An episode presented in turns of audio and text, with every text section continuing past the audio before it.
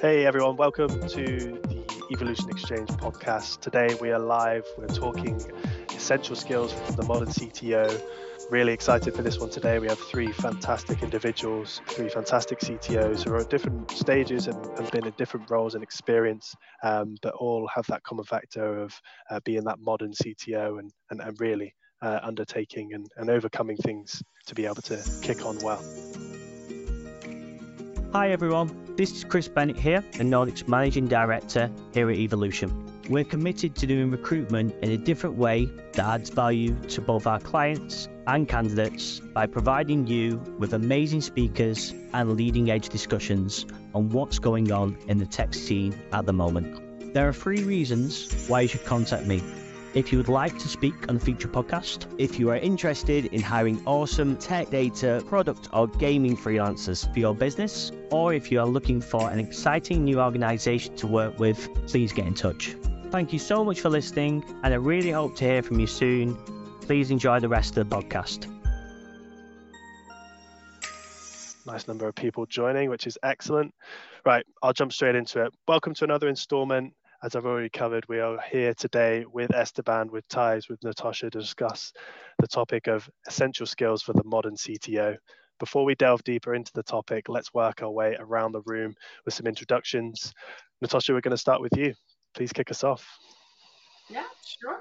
Um, yeah, I'm Na'Tosha Bard. I'm the CTO for KMD, which is quite a big uh, IT company here in Denmark the long history of developing digital solutions for the Danish public sector. And um, we also focus a lot on energy and utility, and in more recent years, uh, digital finance. Um, before joining KMD three years ago, I spent 10 years in the video game industry, and before that, um, in aerospace. So, but what, what I love about technology is that it, it knows no bounds. So, technical problems jump across uh, industries uh, quite easily. Yeah. Fantastic. Uh, it's lovely to have you here today. Uh, we're coming to you next. Thanks, Sam. My name is Theis. I'm the CTO of a software company called Coach Solution. We make software for the shipping industry, kind of make a Google Maps on water.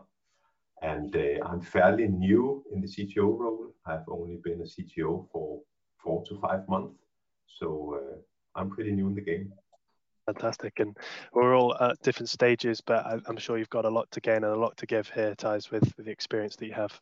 And last but not least, Esteban, over to you. Thanks.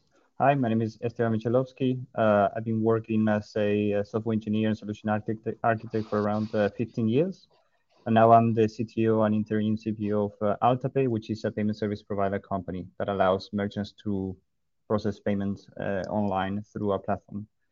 I'm currently uh, responsible for the technical and the product strategy, uh, making sure that the teams have an actionable plan uh, to work on that.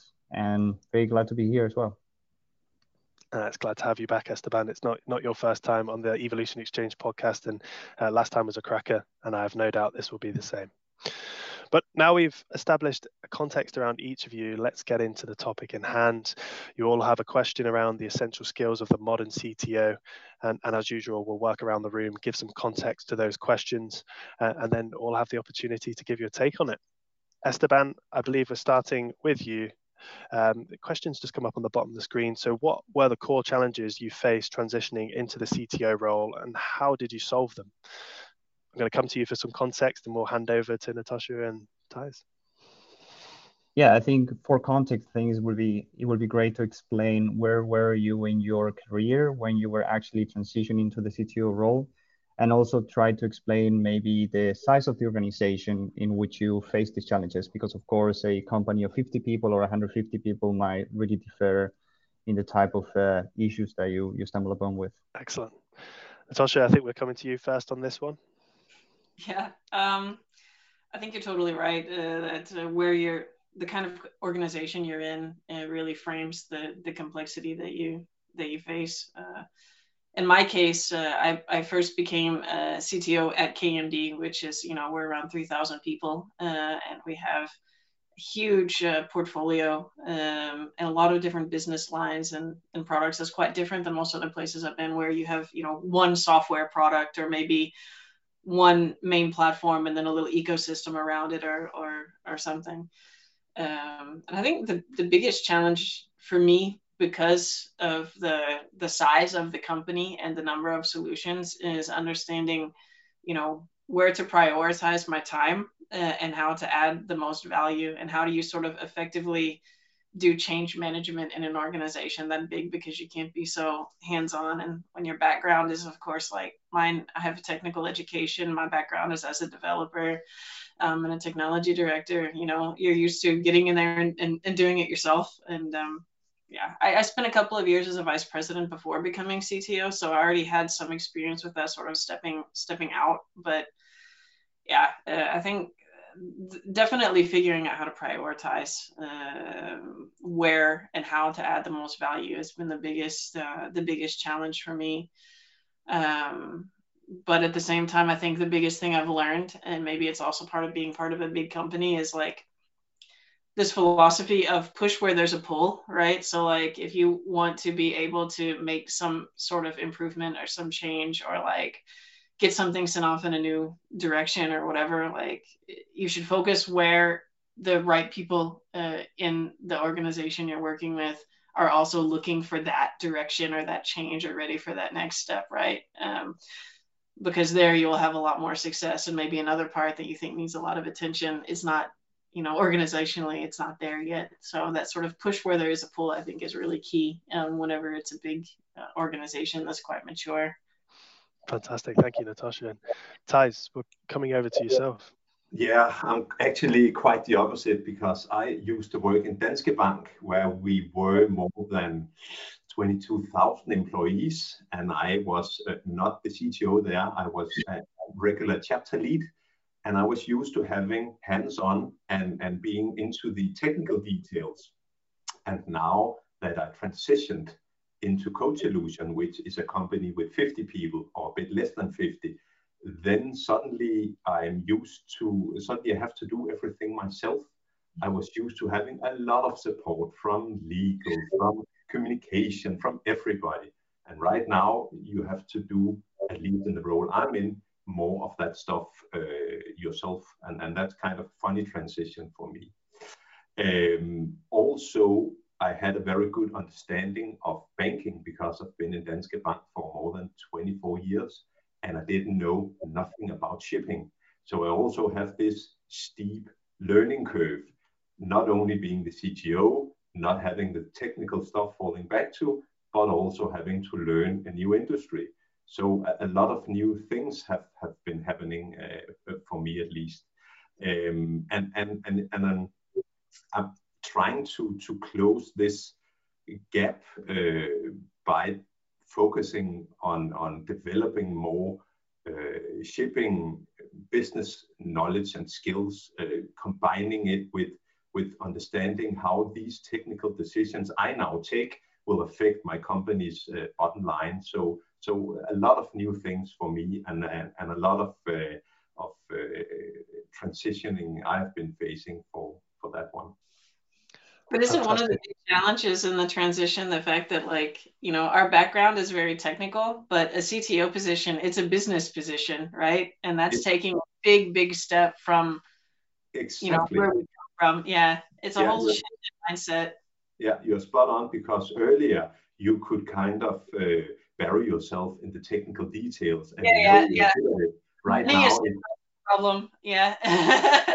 total other ball game. Yeah, you're absolutely yeah. right yeah, normally technical challenges are also more deterministic, right? So you know what is result that you expect and you can get it done one way or the other. But with, when you are talking about the business level, there's a lot of things that you are playing with intuition and uh, relationships and connections and, and, and people as well, right? So the outcome is not as predictable as it used to be and then you're trying to also like uh, figure out how to prioritize technical decisions in the context of a business that has to adapt to like you know global uncertainties as we face right now.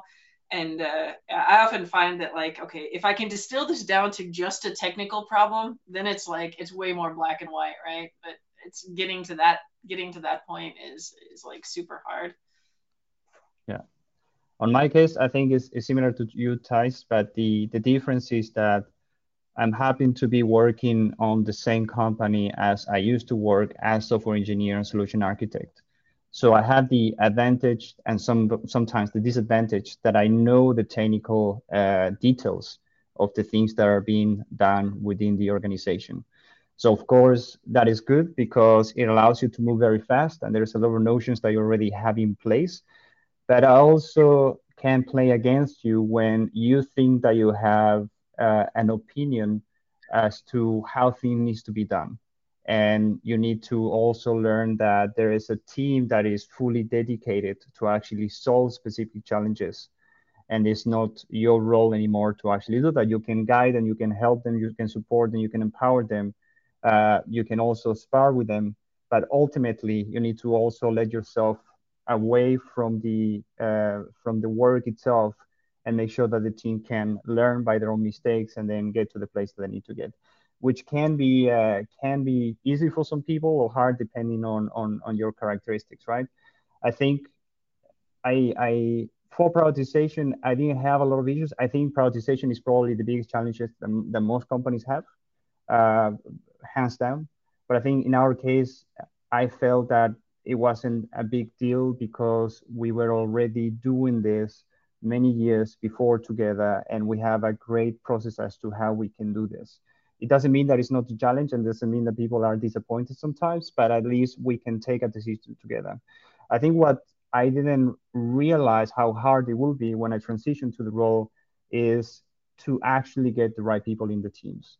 The amount of time that you spend behind the scenes trying to interview trying to connect trying to find the, the right social and technical fit for the specific teams and the domains that they're working with it's been a great, great challenge. And on top of that, you have rotation and you need to find ways to keep people motivated and find what they're really looking for and how they want to grow in the organization. And then I think the other one is how do you translate everything that you do in the technical department at a level where can be compared with all the company value that you're trying to introduce to the organization. So sometimes you might need to do um, uh, some refactoring. So you might need to do some long-term maintenance for a long-term gain. And you want to translate that into action numbers, which is normally what things have been measured by. And that has also been a big challenge, especially when you come from a technical place where everyone understands what you're talking about, and you move into a more business business mindset uh, place where things are not so tangible anymore when you try to bring them there. Yeah. Yeah i think like our job is to be the bridge between the technical domain and the business domain. And like yeah. that transition i feel like i spend a lot of my time just being a translator like sitting yeah. you know okay let me explain what non-functional scope means and why we need to also consider that whenever we're making a plan um, but i speak a lot of metaphors in my job yeah. like you know it, it when we talk about, for example, why you have to focus on uh, technical debt and things like that, I speak a lot of metaphors like, okay, imagine you're building a wedding cake. And if you're only focusing all of your time on the part that the customer can see that functionality, then the icing and the decorations and everything will look great. But eventually the cake is going to collapse because like you didn't put the structure, uh, you know, and uh, yeah, it's but it's super super hard because you're totally right esteban that you know you come from an environment where everybody understands and there's sort of a basic level common of knowledge about how development and delivery is done. And now you need to bridge that with people that that, that don't have that background and they see the world in a very different way. They see the world more or less in in in, in different sets of numbers. Uh, and trying to do that translation is like i think a super critical role that we play but can be really really challenging yeah. Another thing that I was not expecting that you you mentioned, Theis, is the especially in an organization like ours, we are we are around 45 people, 25 people in the technical department. The amount of work that goes behind the legal aspect of the things that you're trying to achieve and the negotiation associated to that is really exhausting, especially when you start you start and you're trying to get new vendors and new partners and whatnot it takes a, a long time to actually get done that. And if you don't have the right support, then you can spend multiply that by by by an X factor of, of hours just reading legal documents and trying to understand what this really implies and what's going to happen once you once you sign sign them. Yeah. Yeah. And, and I guess on, on, on the other hand, then something I noticed is when I was in, in, in the bank earlier, it was kind it was not easy to make a quick change. If we had a good idea mm. at lunch, we couldn't go back and implement it and it was ready next Monday because then you have to go through compliance and legal and etc.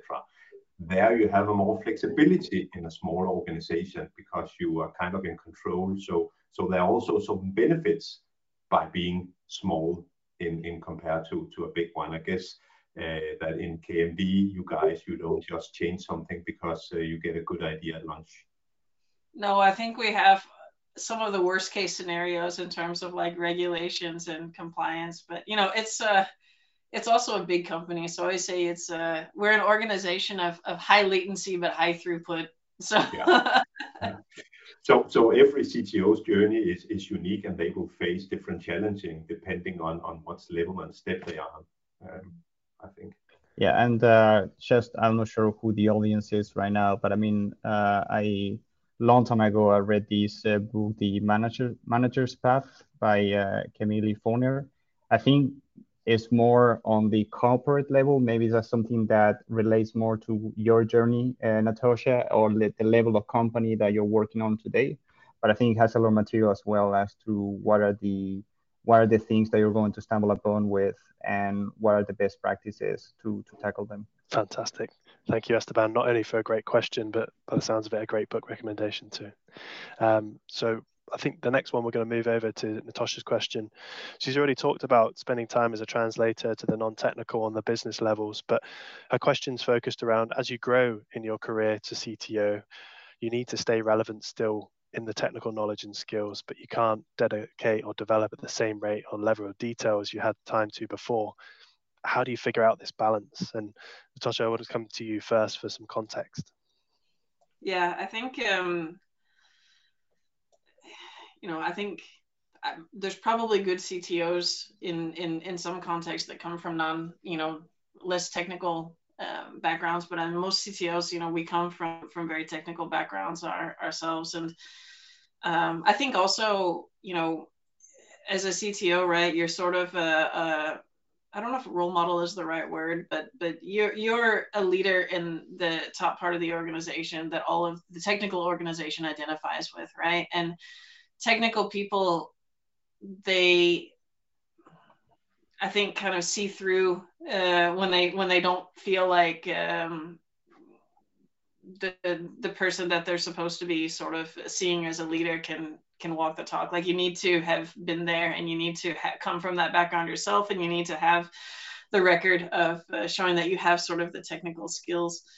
And uh, that comes from yeah having done it yourself and worked um, you know worked yourself actually on, on on developing solutions and delivering them. And and when that's your job you can spend a lot of time. Of course that's you stay up to date because you have to as part of your job. But when you move into the cto role as we talked about it's a business position, but at the same time, you still need to stay up to date with what happens on the technology landscape, both because um, you need to be able to figure out at least strategically what are some of the key decisions your your organization needs to take, right? And technology changes so fast, but at the same time, you also need to keep your knowledge and your skills at a level to where you can actually um, sort of spar with and, and and and actually work with the people in the organization but you know we don't have time in our day jobs to write code and do pocs and things like that at least not anywhere near to the degree that was possible before. And so curious like how you guys manage to um,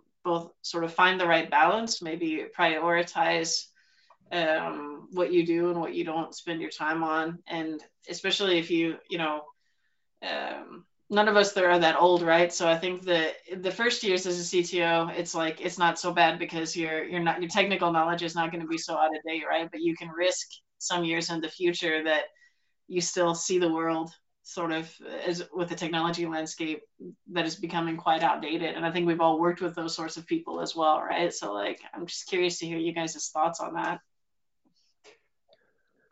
Yeah, I can I can go go first. Uh, first of all, I think it's a great question because it really hits uh, the nerve where I am because the finding out the right balance on on uh, tech knowledge and skills is uh, was very hard in the beginning and, and still is for me because it's what I was good to uh, good at before and now I have to leave it a bit behind, right?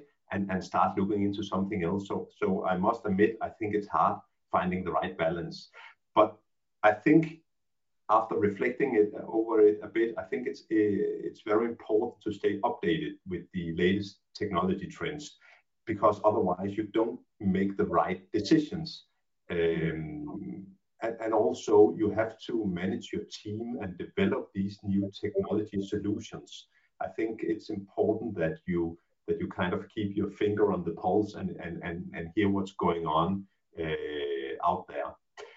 And, and and so so dedicate time to to learn about the latest technology trends and also actually about the industry you're in. I mentioned in uh, in the beginning about this uh, shipping industry. I, I also have to learn a bit about that as well. I think a cto is also a business uh, role so so there's no way around it what I've done is I've tried to delegate some of the tasks to to my teams based on their strength and experience, um, just to get them uh, onboarded uh, as well, empower them. Uh, I try to attend to conferences. I, I, actually have a conference next week with some cybersecurity uh, in Copenhagen, just to to you know get some more knowledge um, I try to read some blogs. Uh, I try to network, finding other CTOs with the same company size as as the one we have, just to be inspired. And now I've written down uh, Esteban's name because they are the same size as us. So maybe one more in my network to to to talk to. So so I think it's a great question, and I don't have the the answer right off the bat. Um, but um, but but in the lines of, of what I mentioned, I think that's that's the way to go at least for me. Mm-hmm. All right. So so for me, there is the two two sides of the the same coin in a way. So on one side you have the the balance. What are the things that you care about that you want to learn and make sure that you you keep track of. And then the other one is how do you find tra- time to actually get that done or be able to involve yourself in that. So on the balance side, especially within the organization uh, and what's happening in the organization on the technical side, normally I try to be involved on the things that are having a high impact or they are very difficult to change. So for example, if you ask the question, how hard will it, will it be to change this decision in the future? If the answer is very hard, that's normally where I try to be involved.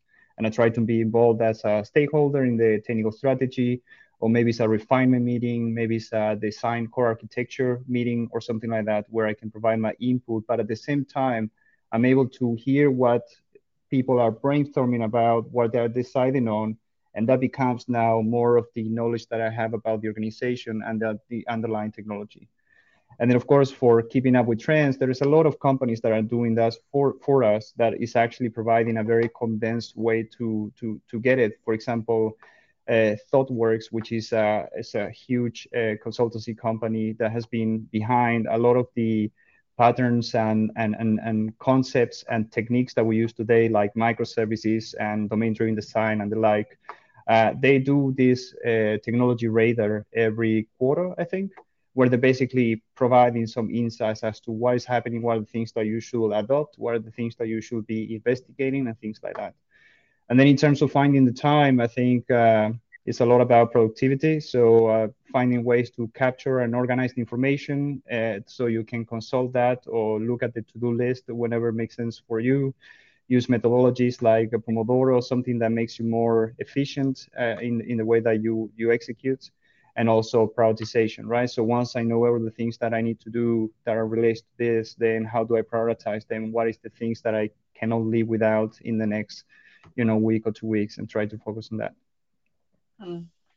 but do you think that just keeping up with trends alone is is enough i mean we we no. do this as, even even at kmd because we're also so big and, and, we, and we work across uh, these these different industries you know we actually have our own uh, technology and innovation map that's like, okay, these are the five sort of technology trends we believe are going to be most relevant for these highly regulated sectors that we that we uh, work with, and and we map technologies on them and stuff. But it's more like the you know you're faced to to sort of drive a technology strategy or or ultimately maybe to have to take key technical decisions with technologies that perhaps you haven't had the chance to actually use and like I find that, like I said, I I I've only been CTO for a year, and so I don't I'm not so insecure right now because my knowledge is not very out of date. But I'm more thinking some years in the future, whenever I've been hands off for longer, I wonder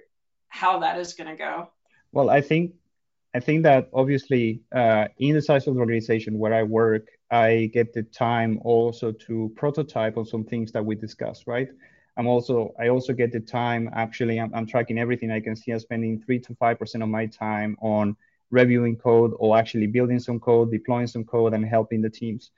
Uh, but I think as you grow in the organization, and that's regardless of whether this company is small or, or big, you're also having some sort of depersonal, depersonalized decision making where you have people with clear roles and responsibilities that are helping everyone as a, as a team to actually take these decisions. So what I feel comfortable about is that we have the right people in place to actually spar against each other, to brainstorm together and come up with the best solution. And what I'm doing on my side is basically trying to provide some sort of technical vision or guidance as to what is the direction that we want to take. And I guess that the more you move into a higher or big organization, the more disassociated you are about the details. Maybe a CTO will just do a balance sheet and you know structure things on a very high level and try to translate the company strategy into a technical strategy with not a lot of details, I guess. Hmm. I think this like phenomenon of trying to sort of work, maybe work through through other people that are hands on is probably a big um, key. I know at KMD, for example, one of the things that I have a pretty strong opinion about is um, about having a, a, true multi-cloud strategy rather than being very, very um, specific to a particular like uh, cloud uh, platform or, or a, a, vendor. And it's because of, you know, what Theis pointed out, these high, these very highly regulated sectors, right? There's a lot of requirements that you have to meet. And also when you make solutions that live for a long long time in the future. We don't know from a legal perspective what is going to happen in terms of court rulings and what you can and can't do from like data privacy or other regulatory um, effects. So I think from a, a, a sort of a protecting the business perspective, I believe that having a true multi-cloud strategy is important. But like I can't have the level of detail of knowledge on okay but then what is the right reference architecture for how we should build how how kmd should build a hybrid cloud solution? But i have to trust that there are people who actually can do that and i have enough background and knowledge to to challenge them and spar with them. But yeah maybe it's a bit also on the as part of the leadership journey that you're sort of letting go right? Because as you as you move up you have to you have to let go some of the some of the the lower level technical decisions. Um, but i guess it's always going to be a bit of a balance yeah, and, and, and maybe I want to add as well that uh, Esteban, I'm a bit uh, bit surprised, positive that that that you do code review because I don't do that at all. Um, so so that makes me think that maybe I'm getting too quickly away from the technical side and too much into the management or C-level side, and that I really didn't thought about before. So so how do you how do how do we figure out which code to review and when? Yeah, I just want to clarify that I, I'm a very special case because I worked for four years building the code that we have in the platform. So of course that gives me another foundation as to how do I tackle this. But mostly today I'm working closely with the teams on those decisions that are very hard to change. And normally they will ask me for uh, for review just to have yet another level of approval before they actually pull the plug and say, okay, this is the way that we go. Uh, or sometimes they might have a very technical challenge that they just want to spar someone with. And at the same time, I do enjoy doing this. So, of course, I will take it. I think that maybe another CTO that doesn't have the background that I have in the organization will definitely not be doing this. But I do like to I do like to be part of some of the POCs and make sure that I get to get my hands on the code. So I also keep myself I don't want to say sharp because I'm probably the worst developer ever by now with the, with all the things that I'm doing on the side. But I think that at least to get in touch with the design patterns, with the with the, the ways of working that they have today, because also when you're trying to help people improve, you understand some of the details behind the scenes, not too much, but enough so you can actually have a conversation and take a decision together with the team. Yeah, makes sense.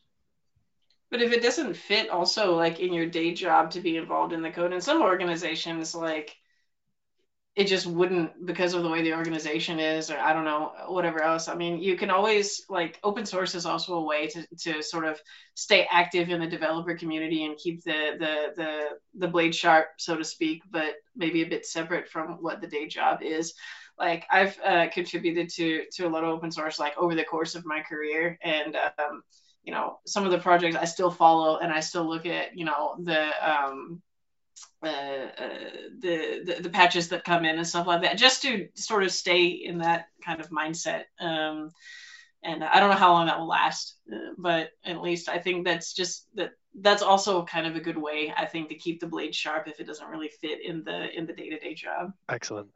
Excellent question, Na'Tosha, and great point to finish on as well. I think uh, staying sharp through open source.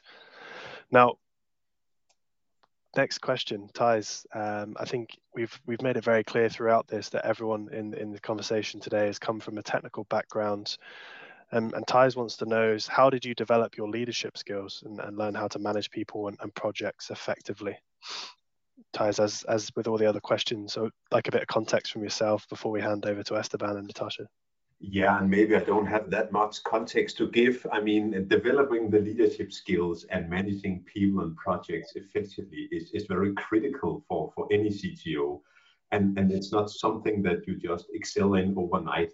So I was kind of interested in, do you have a game plan? How, how do you go about this? What are you, uh, yeah, how did you do it? All right. So I think in terms of developing the skills, I actually learned a little bit by ear and also reading literature and seeing what works and, and doesn't. And I think by now, what is clear to me, and I'm still in the journey, right? So I'm not saying that this is the uh, the golden path. I have to do that. But what is clear to me is that I, I'm trying to remove myself as much as I can as a dependency of the output to make sure that the teams are more self-organized and what that means is that you know they have everything they need to actually be able to take their own decisions and move quite well. And then if you have a transparent process where it's very clear when things are working and not so you can actually take an active decision to to say okay let's try to fix it or improve this. And if you depersonalize decision making meaning that you have frameworks as to how you want to take decisions uh, that allows you to then analyze trade-offs and find the best solution based on that then I think that you have a very good environment that it doesn't mean that this doesn't have any issues, but if there is any issues, they will understand that there is an issue by themselves and they will work on that by themselves without anyone having to say so. Now, it doesn't mean that it always works and doesn't mean that it's perfect. I mean, we, we are all, you know, humans. We, we, we are dealing with people all the time and it's not always going to work as expected. But I think that that that really goes a, a long way to make sure that uh, you you are able to manage people effectively. And I think the last but not least, you also need some sort of environment of, of trust where people can make mistakes and not feel that they're going to be punished, quote unquote, because of that. And if you add some constant and constructive feedback as to how things are going, I see that then people found their own way and they start growing in the organization and into their you know uh, best the best capacity uh, along the way right? So it's all about the i think environment that you create and how you allow that environment to basically evolve. Yeah. Yeah um, i can say for me i don't really have a very elegant answer because i think a lot of my career and my journey has been largely me following my instincts. Um, and at some point, I sort of became I realized that the, the biggest problems are not actually the technical problem. Um, okay, there are some technical problems that are really big, but in general, the biggest problems are are not the technical problems. It's problems in sort of the teams and the organization that is solving the technical problems. And I became interested in how to like make that work. Um, and that I think was sort of the the journey into leadership um, for me. And I think also this uh, I'm not a very patient person, and so the idea that hey, um, by trying to make this group of people work together towards this common goal, then like we can I, I I can do way more than I would be able to do like on my own.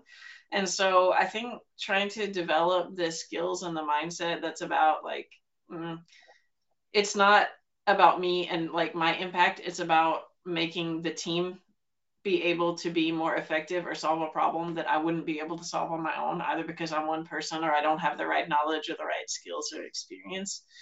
Um, so I think sort of trying to keep that service-minded leadership in the in, in the background and always trying to remember like you know because I've a lot of experience being a developer, like how would I want to be communicated to in this situation? How would I want to be treated in this uh, in this situation? And then um, as I sort of grew into, you know, the organization that I was in grew bigger and I moved into a bigger organization. I think um, you have to focus a lot on the, the, the, the leadership skill is one thing, but I think like stakeholder management and communication is really, really key. Um, because I think one big challenge that people often make that, or one big, yeah, challenge that people often face, and if they don't figure out how to solve it, it, it makes them be sort of perceived as a as a poor leader is that they forget that communicating is should be done in the context of the person that you're talking to and and and what is relevant for them and not necessarily what is relevant for you right?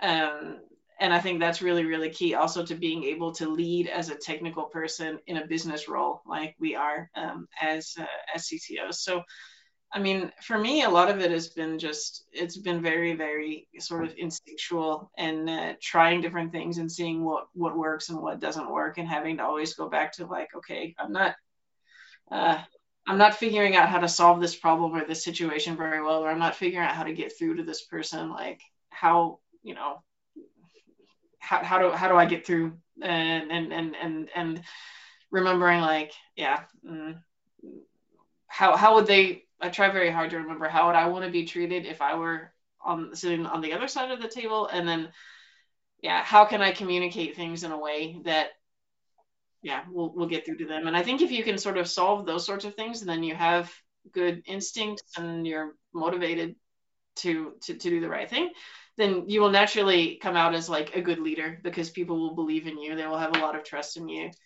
Um, and then I think like managing projects. I don't know. Uh, big projects almost always seem to be extremely challenging, but I'm really into um, being agile. Not like like in the textbook, like okay, you need to do Scrum, but this this philosophy of like remembering that it's about that there's a problem. How can we distill this problem down into something where a solution will give value, and how can we iterate on that? Like you can sort of apply that um, to all sorts of situations, and that sort of inherently removes risk. Um, of course, that's a big challenge when you work in a big company and you have enormous projects and stuff like that. But I think trying to be truly agile and sort of how we attack problems is the best way to remove the risk uh, out of them. But yeah, I don't effectively, I don't know. I'm not sure anybody's really cracked that. I, I like that you began saying that trust your gut is is the game plan because I actually think I, there's a lot of truth to it because you don't have a book saying uh, this is how to do as a CTO, right? You you are in different situations with different people, and you have to trust your instincts. So so I really like that one, especially coming from you and the size that that the company you work in. Uh, it's it's nice to hear that you don't have the answers to everything.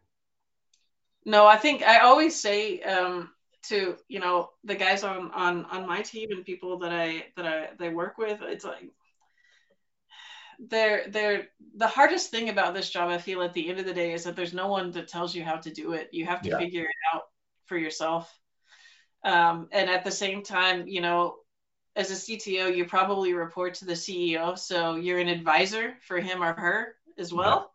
Yeah. Uh, so it's like you you you you don't really have guidance coming from any direction. Um, no. But at some point, I sort of realized, you know, my instincts got me this far. I'm just going to keep following them. Uh, so my career advice has always been like, I, I, don't know. I mean, I'm on the no plan plan, you could say, from a career perspective. I try to follow like, where do I think that I can add value? Um, where can I make things better? Uh, and uh, and and what do I think is interesting? And then you have to follow your instincts. I think. Yeah.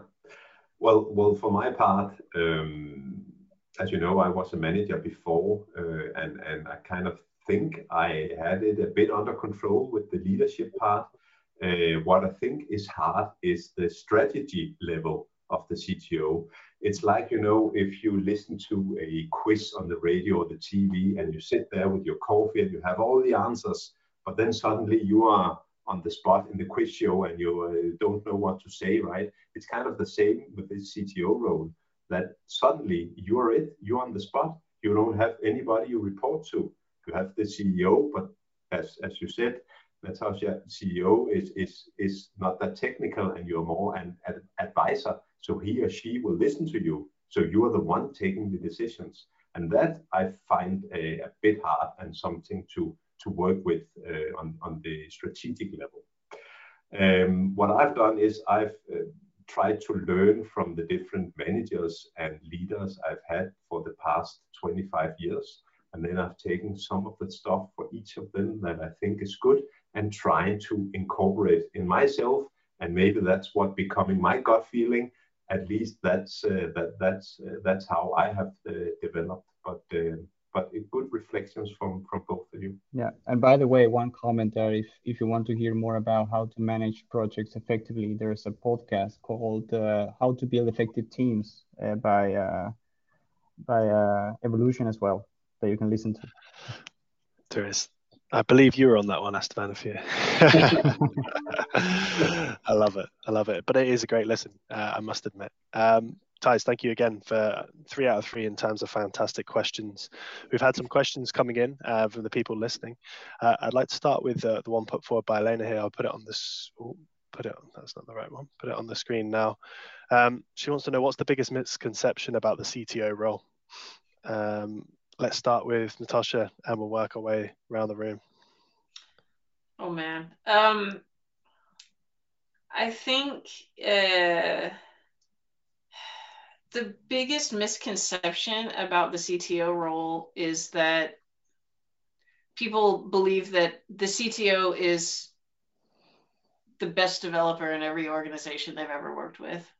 Um, like you you you probably should have been a developer or come from some technical background but like i think as we talked about many times right the cto position is a business position. So like you don't necessarily need to have the best um, you know skills in terms of like i don't know um, optimizing code or something like that to be a good cto but i think many people often think that you know to be a CTO that well that that was the best developer in the organization that they that they worked with. And it's a it's a it's a different skill set. You need to come from a technical background but it's a whole nother set of skills that honestly many many many programmers like don't naturally have. Um, so yeah I would say that's probably it. But also like the perceptions about a CTO are probably pretty different depending if you're a CTO in a very big company or a very small company as well. Um, I'm one in, in quite a large uh, organization. So I'll let the other guys um, say what how they see it from from from maybe some smaller organizations. Yeah, well, Esteban, I'll come to you next. Obviously, you've been a CTO for, for a while now and, and been in this company previously.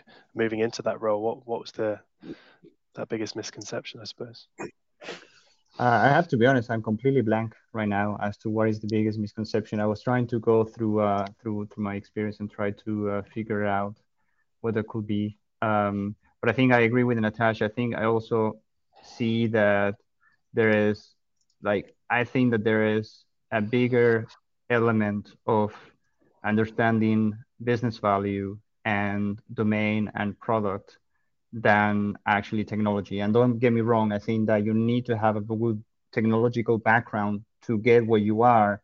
But once you're there, you're spending a lot of time trying to understand what makes sense on an organizational level for the business and then how that translates into technology strategy.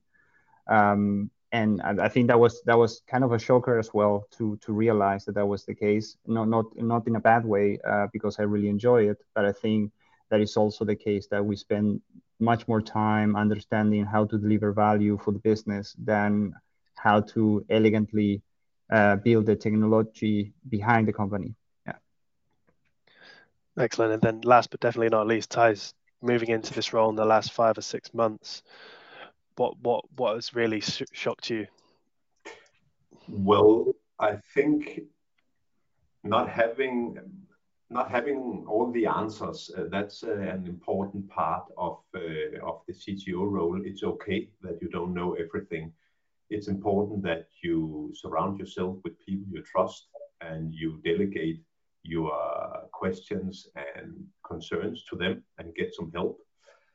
I also think that a misconception about the CTO role is, at, at least for, for my part, I don't know everything. I, I'm, I'm, you cannot ask me something and I know exactly what way to go. Uh, we are not IT uh, Jedi's or anything like that. Uh, at least I'm not.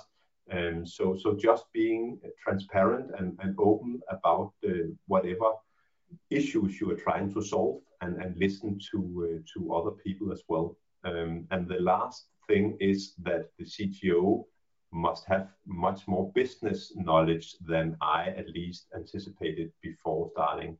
Um, I had a vision that a CTO was only on the technical side, but I think it's at least 50 50 for business and technical side, at least uh, in the role I'm in. That was a huge shock. And I don't know about a shocker, but that was one of the biggest things for me as well. I, but it, it, didn't happen when I became CTO. It happened when I when I became a vice president. But I think there's a point where you get to where you realize, crap, everybody at my level went to business school and has an MBA except for me. And then you know, I remember in the beginning I was thinking like, okay, I don't really know how to read the details of a balance sheet and all of this, and I feel really, really stupid. Uh, and so, yeah, I actually had to take a number of business courses to sort of close that gap. But I was really like, I was really cognizant of this fact that being a technical person at the executive level was actually like my core value. Like I saw the world differently than everyone else who went to business school. And so I didn't want to lose that. So I was like, okay, I need to I need to take enough courses and close enough of that gap to to to solve the problem and make sure that I can speak their language and I can I can do my job effectively. But I don't want to go so far that I like lose who I am. But I I didn't predict that either. No. And don't worry, they don't know what dependency injection and stuff like that is. So I no. guess both sides don't know about each other, right? Yeah, yeah, yeah, yeah. Excellent. Uh, thank you for that question, Elena, if you're listening still. The next one question I've got is is from Sean. Uh, I think we've touched on a bit of it, so I'm going to take kind of one part of that question. So, what are some strategies? We've talked about leading high performing technology teams, but actually building them as well. Um, I would like to focus on that side of things and how do a CTO foster a culture of innovation and collaboration through building that or putting the building blocks in place for that team. Uh, Theis, we'll come to you first with this one um, and then work our way around the room. Yeah, it's also a great question. I think uh, I think if you set clear expectations for for your teams, then you uh, you uh, you at least make sure that your team members understand what's expected of them. Um, also in terms of, of performance, so set clear goals and objective uh, for them is is important. And then I really like uh, providing feedback to them. I also think it's important to to build high performance uh, tech teams is give them feedback. Don't wait to, you know, you have these performance review sessions to give them feedback. Give them to them every day. I think that's important. At least I would love to get some feedback from, well, my CEO, if, if, if, if he could give me some of the technical part. So, so give feedback and then use a uh, structured approach to do it. Um, maybe uh, reviewing performance uh, goals, um, discuss areas to improve, be honest, be transparent, and, and uh, last but not least, focus on the strength of the employees. Um, we also we always have a tendency to to maybe focus on what they can do better, but also focus on their strength. And uh, I think that's where at least I see the uh, the high performing teams are really uh, really rising on that one. Excellent. And Esteban, I'd love to hear your thoughts. Yeah, I, I completely agree with uh, with Theis. I think you need to have uh, clear goals and a, and a, strategy for, for the year, two years, whatever that is, so people know what is expected from them and what you're trying to, uh, uh, what is the outcome that is expected from from the iterations that we're going to do along the way. But I think it's also important to have the, the right environment, as I explained before. I think if I had to choose one or two items that I mentioned before, is uh, the, to have these uh, self-organized teams and make sure that they are uh, they have some sort of independence as to how they work and how how they they prefer to do the work because that will allow them to then be as efficient and effective as possible within the boundaries of the organization of course and then i think making sure that things are transparent things are easy to uh, to to see to see where are we in the plan what is left to be done uh, who are involved in this and what is the things that we can do to actually improve that along the way. I think uh, it works very well. Then in terms of uh, feedback, I think it's essential that you have regular one-on-ones, maybe every, every month, just to catch up with people, see where they are, uh, see what they're struggling with. And I agree with you, Theis, as well, that you need to focus on what are the key strengths of each individual. I think obviously you will like some sort of uh, outcome of their work uh, in within the team but i think there's also ways to find to elevate people in different in different ways to actually become better and at the same time make the overall team much better as well yeah um, i think people who yeah pe- people that i work with know one of the things i always say is that if you're a technology company in general your commercial decisions need to be made with sort of an understanding of of maybe not the technology itself, but at least the development and the delivery process. Uh, but that your technological decision should be made with a, a commercial mindset. And I think kind of a key to like high performing technology teams in a business context is I think to teach this culture of pragmatism, right? Um, and software development is super cool because unlike uh, other forms of engineering, it's very much a blend between science and art. Um, but sometimes, from a, a purist perspective, we can get too into the artistic part of it and want, you know, there's always a way that you can make it better. You can always do more gold plating, etc. Right? But uh, I think a, a high performing team in a business context is one that um, has a you know makes the right technical decisions but is also pragmatic about the implementation um, because um, some of the best people from a technology standpoint can be the people who have also a tendency to let um, perfect get in the way of good enough right? And you need to find the right the right the right balance.